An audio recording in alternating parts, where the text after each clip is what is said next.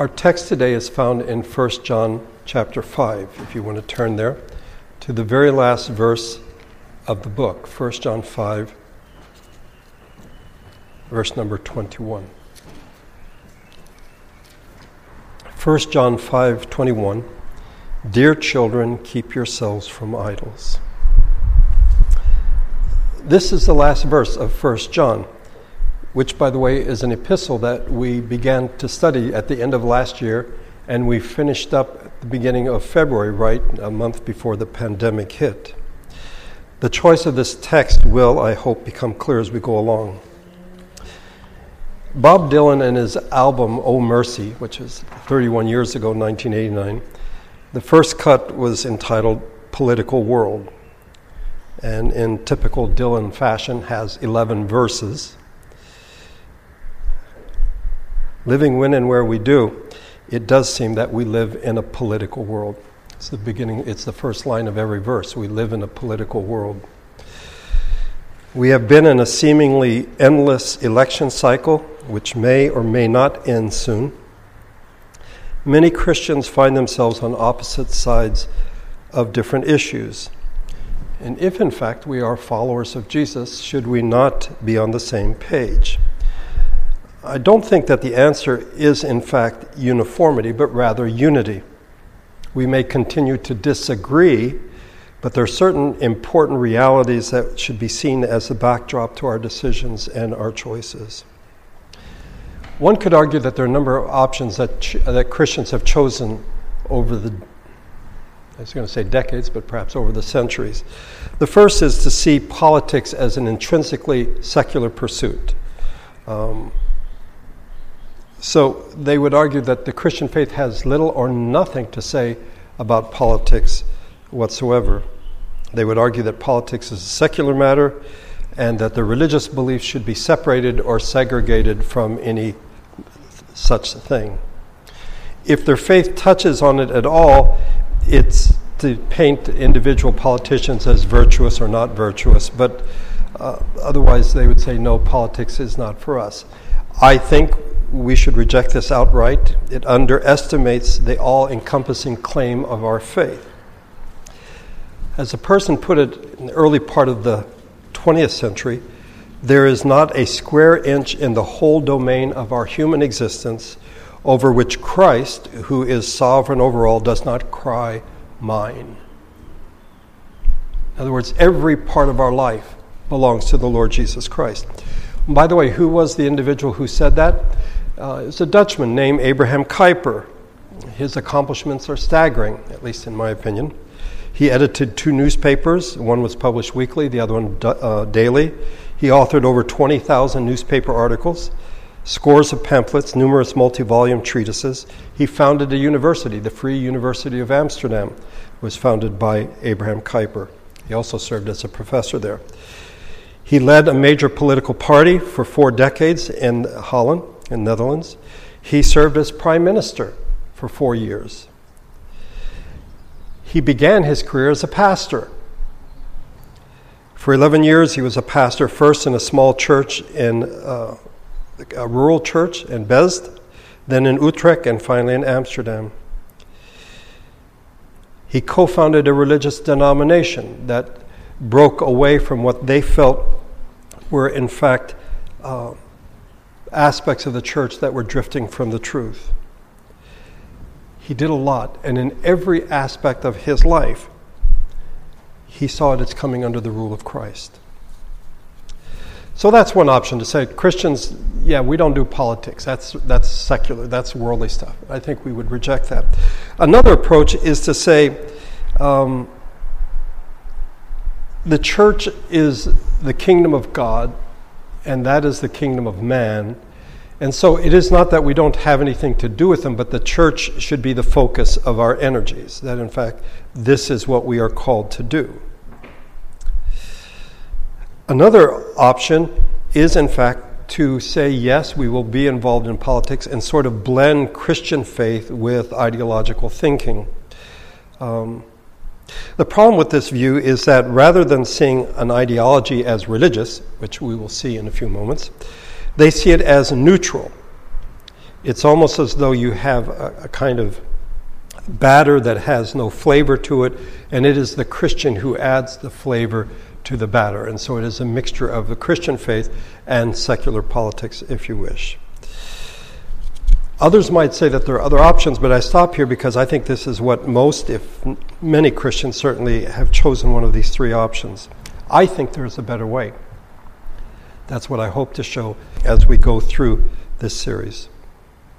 For the next four weeks, at least, I want us to consider the issue of the Christian individually and the church communally and politics. And to begin this study, I want to propose some ideas that will serve as sort of the backdrop, the background to informing a biblical view of what it means to be a Christian in a political society. What are our responsibilities as God's people living in this country in 2020? In dealing with politics, at least in the modern world, I want to approach the matter in terms of ideology.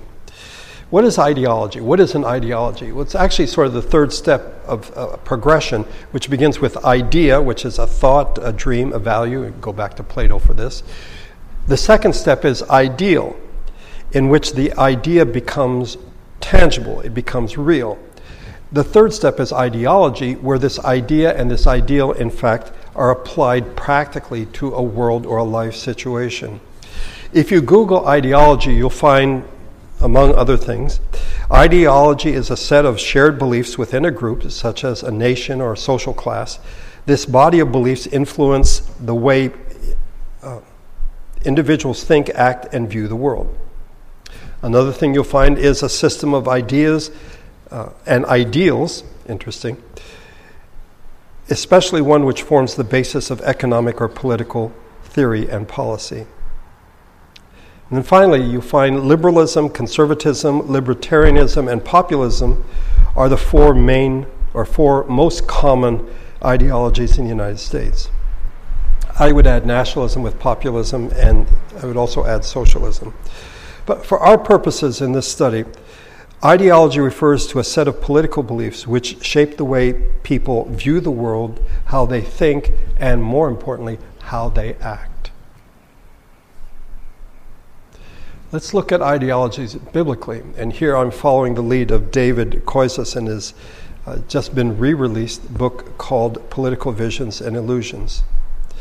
I would submit to you that modern ideologies are manifestations of an ancient phenomenon that in the scripture is referred to as idolatry. I'll flesh this out as we go along. Like idolatries in the Bible, every ideology is based on taking some aspect of creation, the totality of God's creation, and then raising it above creation and making creation and everything in creation serve that particular God, if you wish. The basic premise is that this idol has the capacity to save us from some real or perceived evil in the world. But I think we need to stop and, and back up a bit and ask ourselves what is idolatry? Dick Keyes, in his chapter, The Idol Factory, says as modern people, we usually think of an idol as an animal or human figure made of stone or wood.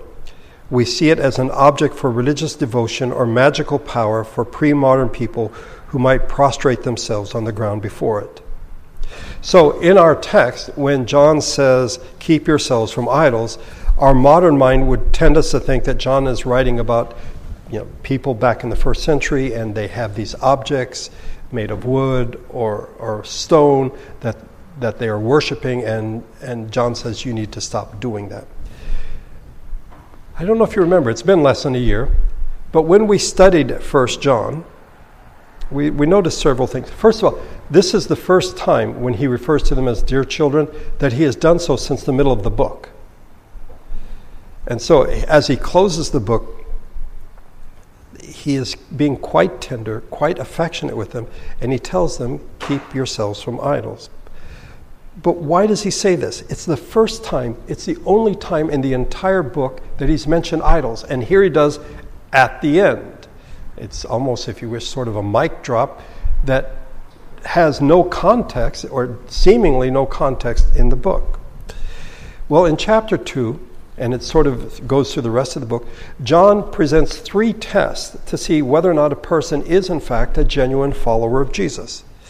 You may remember this the moral test, which is obedience, the social test, which is love, and then thirdly, the doctrinal test, which is belief in the Lord Jesus Christ. As I said before when we went through it, I think we would prefer that he started with doctrinal. In fact, he puts it at the end. But there's not a word about idols. So, why does he end the book the way that he does? Well, the second test is love. And idolatry is not simply turning from the truth, it is loving someone other than God.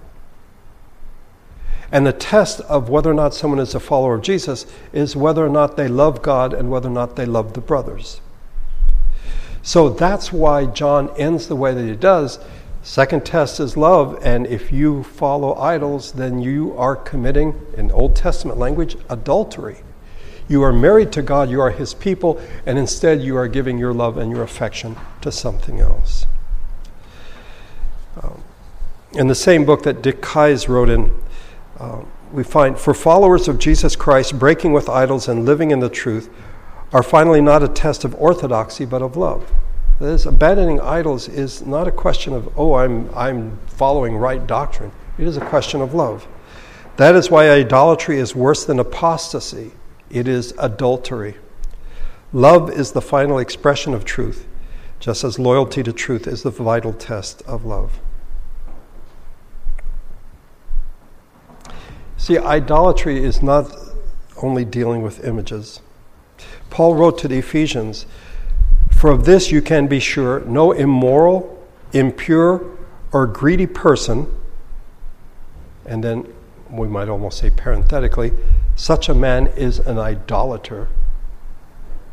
Okay? So, what Paul is saying is to be immoral is to be an idolater, to be impure is to be an idolater, to be a greedy person is to be an idolater. So, idolatry is a uh, um, connected to actions and attitudes. Uh, John Calvin wrote in the Institutes that the human heart is a factory of idols, a perpetual factory of idols.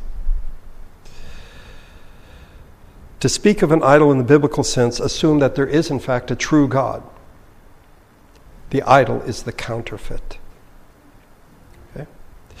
At the most basic level, idols are what we make out of evidence for God within ourselves and the world because we don't want to face God. So we put something in between us and God and we inflate it so we don't actually have to look at God or be confronted by God and His holiness. It is something within creation that's, that functions as a substitute for the true God. I think we could make the case that in the modern world, the church has weakened the case for idolatry. The world has as well maybe seeing it as an obsession. It doesn't help that we have shows like American Idol making it a good thing, and the church has seemingly not said a word about this. But for Christians, there are two dangers that come into play. First of all, the most comprehensive description of unbelief in the Bible is idolatry. So if you sort of weaken idolatry, you also weaken down the concept of unbelief. And secondly, if we don't recognize the nature of idolatry, then we will not see it when it sneaks into our lives and into the life of the church. Let's go back to the beginning. When God created Adam, he gave him two responsibilities. He was to live out what it meant to be a human being made in the image of God in two directions. First of all, downward, he was to have dominion over creation. Uh, he gave Adam and Eve the responsibility of taking care of the garden. There, they would learn basic tasks before they would go out into the world and have dominion. Not as owners, but as stewards. This is God's world, as we sang earlier. This is my Father's world. Adam and Eve were to take care of God's world. But the second mandate for man is upward. They are to trust God, they are to obey God. They obey God by doing what He says and having dominion over creation. Adam and Eve decided to rebel. We're told this in Genesis 3. And now the picture has changed. They still bear the image of God. We still, still bear the image of God. But now we are ruined, if you wish. We are twisted. We are bent. And we live in a twisted and bent world. The world has become an insecure and a very dangerous place. So, we still have those two aspects the downward and the upward, but now they're twisted. So instead of dominion, we have domination. As much as to say, no, this is my world, this is our world. Having turned away from God, who offers reconciliation through grace, people in fact become a law to themselves. And they want a certain degree of security. And how can I have security? I must dominate, I must be in charge. So instead of dominion, domination. What about trust? Instead of trust, it becomes overdependence. People no longer trust in God, so they trust in anything or everything else. They still want security. Um, it's not done through control, that's domination, but they want to find meaning, they want to find legitimacy, coherence to their lives.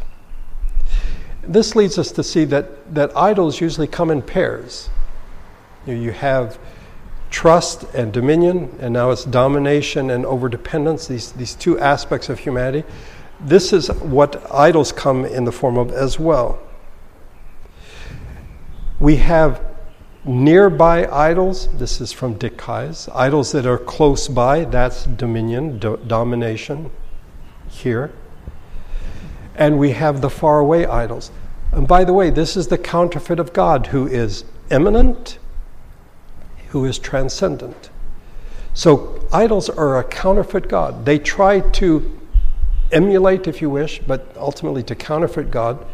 So we have idols that are here to get us through the day, moment by moment, good luck charms, if you wish. But then we have those faraway idols as well. Those that are they're less accessible, they're less accessible, but they sort of give us the meaning to life. It's sort of the big picture kind of idol versus the little picture kind of idol. The issue isn't spatial, the issue is psychological. But in both cases, what do they present? What do they offer? Security. The overarching narrative gives me a sense of security. I know where history is going. And then the things that get me through the day, those give me security as well. This is one way of looking at idolatry. Let me suggest another way of looking at idolatry. You see, idols seek to counterfeit God. They try to, well, we put them in the place of God in our lives. They try to emulate God, they try to imitate God.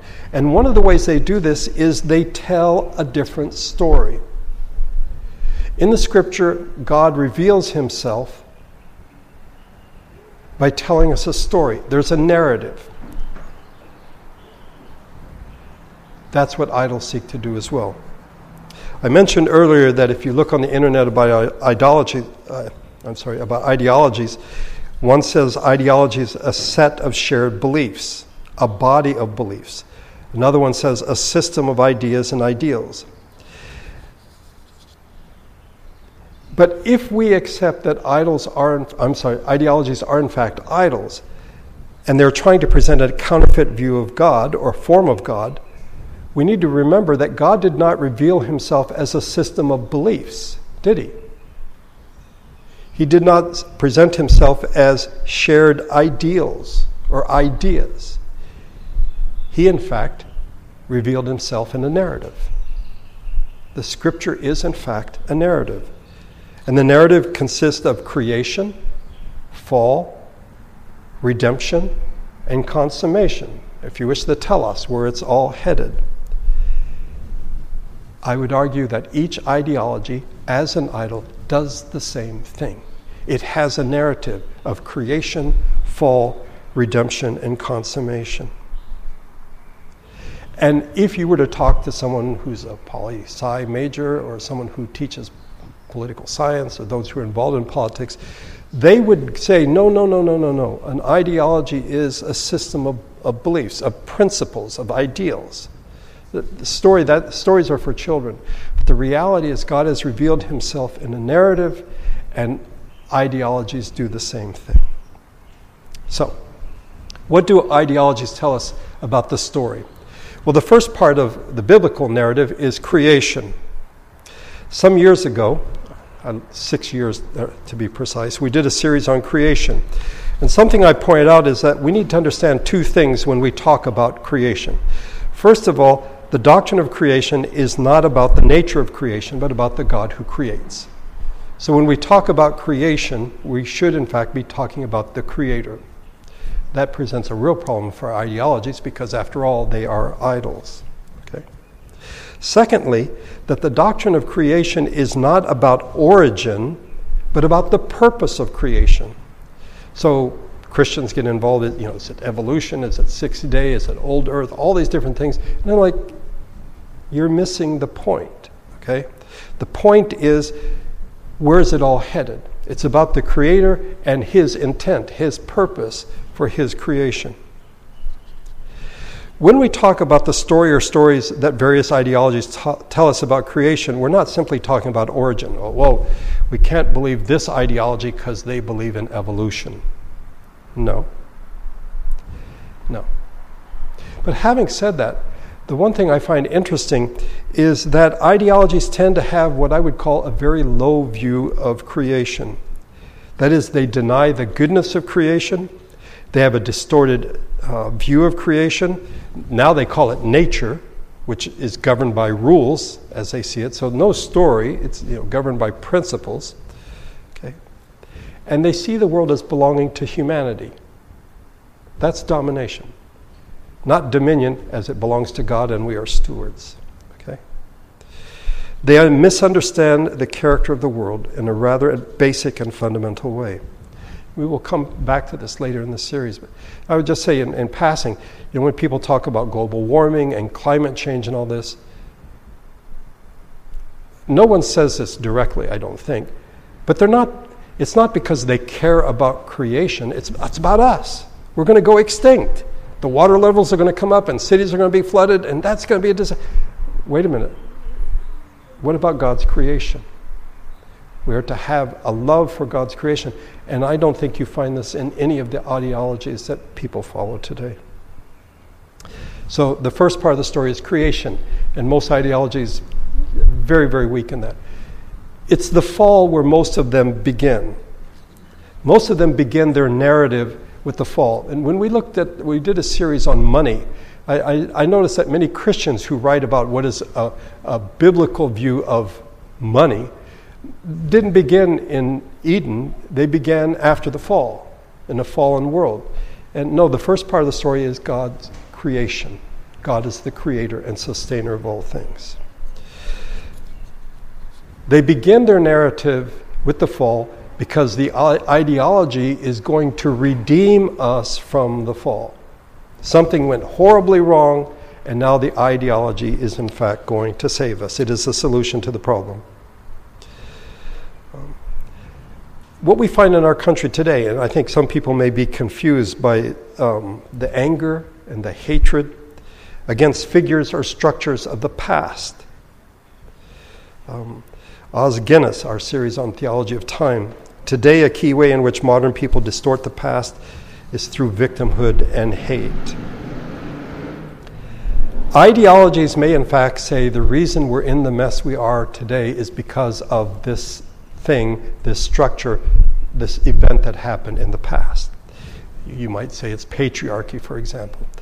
I'll pick one particular thing, and it's, it's not that I'm picking on them, but it, it helps because they have a very specific date for the fall 1619. I don't know if you're familiar with the 1619 Project. This is when apparently the first African slave was brought to what we now call the United States. Slaves had been brought to the Americas more than 100 years before that, but we're talking about the United States. So, if you wish, the fall of the United States happened when slaves were brought in 1619. Um, according, this is from the New York Times Magazine, which has sponsored this project.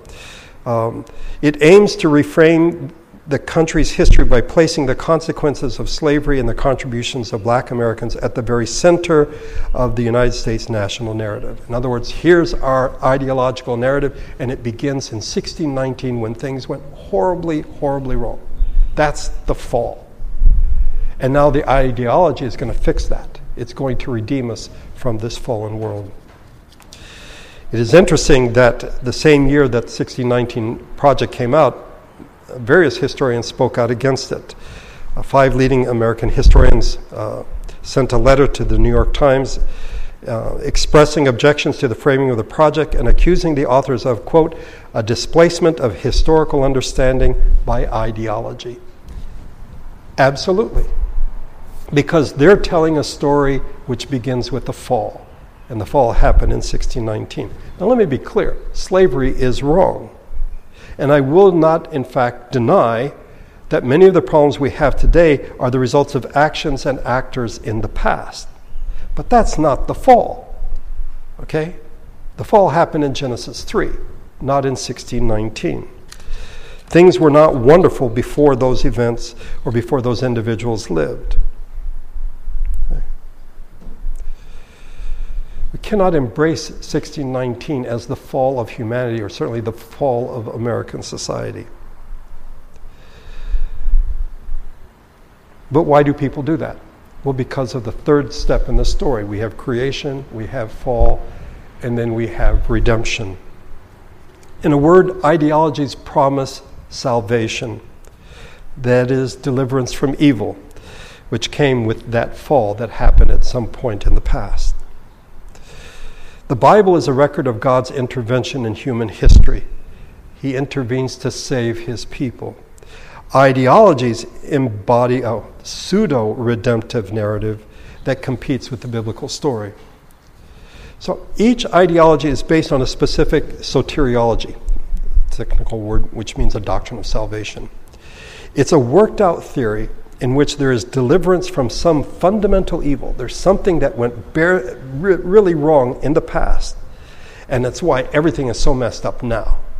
And if we can just fix this, then everything will be fine. If salvation is always from something that is evil, the question is what is evil and what is the source of evil? And again, the ideologies say, here, we will tell you what in fact is evil. Patriarchy, for example slavery. Again, I will not deny the evils of these situations, but to see them as the evil that we need to be saved from is merely to feed into the redemptive story of these ideological narratives. So, if in fact this ideology promises salvation and we get saved, what then? Well, this is the fourth part of the story creation, fall, redemption, and consummation. That is when the eternal state begins, when the Lord Jesus returns, the telos, what this is all headed toward.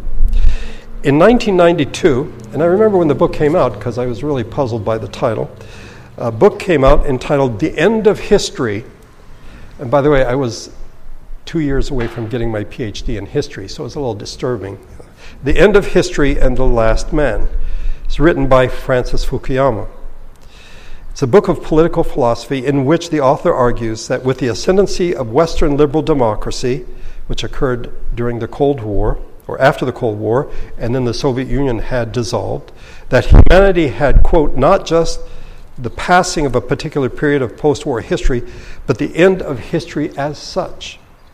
That is, the end point of mankind's ideological evolution and the universalization of Western liberal democracy as the final form of human government.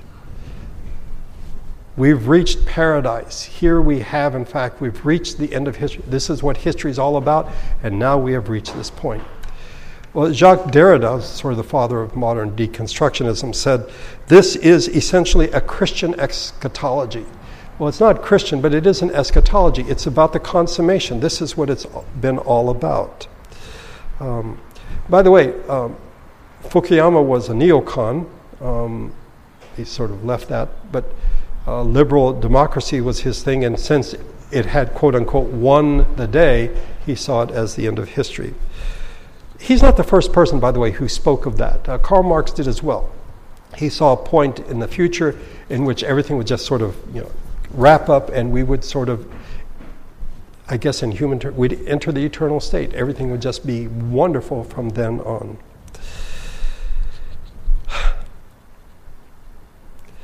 Well, how do we achieve that? Well, one of the things we find with ideologies, which as Christians that we should find really disturbing, is that goals replace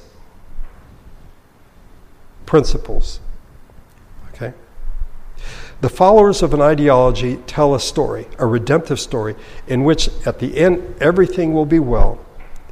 It'll be brought about by heroic human efforts, and we will have, in fact, achieved paradise. Well, if you bring redemption and consummation together, so you go through the process of redemption to bring us to this end of history, one finds that the goals supersede the principles. In other words, the end is the all important thing. And this is where it gets really strange because in, for some, they would say, we want a just state. We want a place, we want a time in human history when there will be justice. To achieve that, we might have to do unjust things, but that's because that's our goal. So it's, it's a case of the end justifies the means. For Christians, we should really have a problem with this. Um, I mean, isn't Micah who tells us that one must act justly and love God and walk humbly with your God? Act justly and love mercy and walk humbly with your God. The end can never justify the means because you don't know what the end is. Biblically, we do. We know that the Lord Jesus will return. But for the ideologies, they have no idea. And that's why something that starts out with a wonderful story, this is what we're going to bring about, ends up in chaos and nihilism, as we see in various cities around our country today. Human beings are by nature religious. Ideologies are by nature idolatrous slash religious. So when people buy into ideologies, they are acting based on their religious tendencies. We're made in the image of God. That's just the way we are. And so if you would talk to many people who hold to these uh, ideologies, let's say a Marxist, and you say, oh, you're a religious person, they say, I absolutely am not. I'm a political person. Well, ideologies are by nature religious. The nature of human beings can be understood by three basic rules we find in Scripture. The first is that everyone serves a God of some sort. Everyone does. Everyone serves a God, either the true God or an idol. Secondly, everyone is transformed into the image of the God they serve. There's a passage in Psalm 115, and then it is, it's repeated somewhat in Psalm 135. Why do the nations say, Where is their God? Our God is in heaven, he does whatever pleases him. But their idols are silver and gold, made by the hands of men. They have mouths but cannot speak eyes, but they cannot see. They have ears, but cannot hear, noses, but they cannot smell. They have hands, but cannot feel, feet, but they cannot walk, nor can they utter a sound with their throats. Those who make them will be like them, and so will all who trust in them. When a person, in fact, embraces an idolatry that we would call ideology, they become like that idol. The third thing that we see is that people structure society in their own image. So, having embraced an idol, they then seek to reshape the society, the people around them, in the image of that idol. Ideologies are by nature idolatrous. So, at this point, some of you may be wondering Damon, are you saying that as a Christian, a follower of Jesus, I cannot be liberal? or I cannot be a liberal, or I cannot be a conservative, can't be a populist or nationalist, libertarian, a socialist. Not at all. I am not saying that. One of the keys to approaching the various ideologies is to understand the appeal of the stories that they tell, including the fact that they get some things right. I don't know that if you can prove this, I don't think that something can be completely wrong. It has to have aspects of it that, is, that are right. An ancient example might help. The Egyptians worshiped the sun god, Ra. And to some extent, such worship is comprehensible. The sun is the source of the brightest light accessible here on earth. Without the sun, life would be impossible. The yearly cycles in terms of agriculture, we have sowing, germination, growth, and harvest, are dependent upon the sun. The earth revolves around the sun. A decrease in exposure to the sun, the shortening of days, brings on winter with cold or colder temperatures and the relative absence of vegetation. In short, we cannot exaggerate the sun's significance for our existence. We should appreciate its many benefits. But the sun is a creature brought into being and sustained by God Himself. We are not to mistake the sun, a creature, for the Creator. And this is where sun worshippers fall into error. Yes, they are right. The sun is important. Without the sun, you can't have the cycle of agriculture. The earth goes around the sun. All the aspects that are important. But we are not to worship the sun. In the same way, when confronted by ideologies, we must assume that there is some creational good in them. We'll see this, I think, in a couple weeks uh, in this series. Liberals, for example, have properly understood that there is a legitimate sphere of individual responsibility in which other individuals and communities ought not to interfere. It is liberals who brought out, where the church should have, the importance of human rights. That in fact individuals are to be treated with respect. Conservatives have rightly called our attention to the significance of tradition, the need to maintain historical community or continuity, and when we contemplate or we implement change, we need to be very careful. We need to consider the past. Nationalists understand the value of solidarity among people sharing citizenship. Socialists have, in fact, alerted us to the role played by economic class in influencing the way we think and act politically, and on it goes. But where ideologies go wrong is when they elevate what they get right above the rest of creation. And it becomes the focal point of the story. It becomes the redemptive story that people must embrace. And in the process, you have idolaters who begin to fight each other because they tell different stories. Liberals against conservatives, actually, liberals against liberals, and conservatives against conservatives. They have some things in common, but what they elevate to the highest position becomes quite different.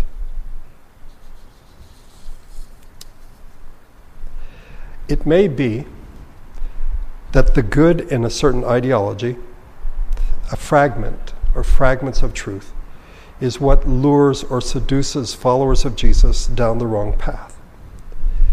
Consider, for example, what happened in Nazi Germany when the Lutheran Church, by and large, embraced National Socialism. You say, how could that happen?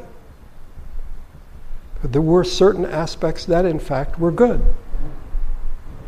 And it is these fragments that I think seduce people, that lure followers of Jesus down the wrong path. Ideologies may have some good, but they tell the wrong story. They tell the wrong story. Their narrative is wrong. What we find in God's revelation of Himself is creation, fall, redemption, and consummation. This is the true story. All other stories are imitations, they are idols. They seek to counterfeit the true story. And each ideology does this. Here at the end of this first sermon in the series, I would tell you that as followers of Jesus, we need to remember who we are and to whom we belong. We need to remember that we belong to Jesus first and last. And that the church, not the state, is the body of Christ. and that God has revealed himself in the story of creation, fall, redemption, and consummation. All other stories are counterfeit. They lead to idolatry. They lead us astray. And John said at the end of his letter, Dear children, keep yourselves from idols. Let's pray together.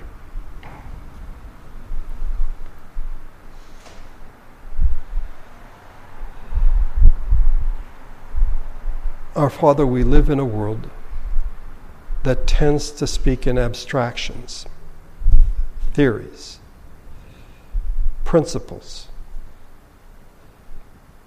Stories or narratives are seen as almost childish. But the reality is, you have revealed yourself in Scripture, that you have created the world to sustain it. Mankind rebelled, through Israel, and finally your Son, you brought redemption, and one day we will be with you. The purpose, the goal of it all, is that your people would be with you eternally.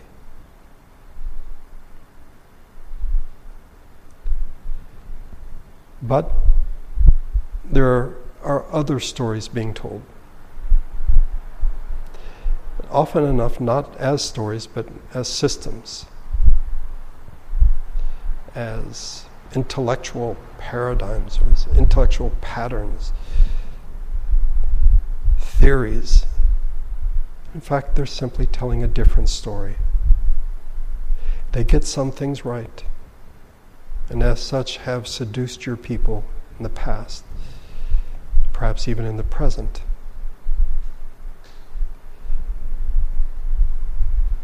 As we begin this series, Father, as your people, may we see that ideologies, while not inherently wrong, can in fact become a form of idolatry.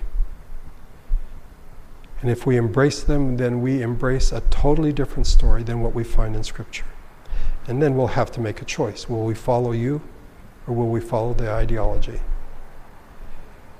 Will we worship you or the idol?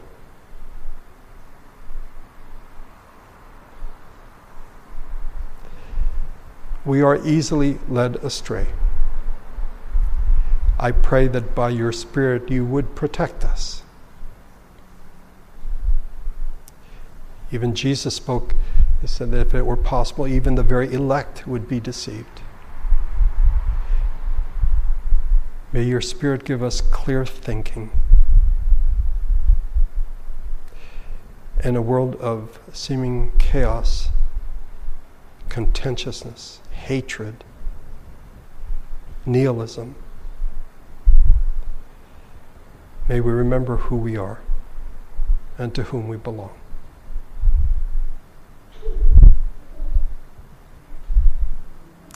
I thank you for bringing us together today. I ask that your Spirit and your grace would be with us today and through the rest of this week. Above all, we thank you for loving us and proving that love by sending your Son, the Lord Jesus. We pray this through Jesus and in his name.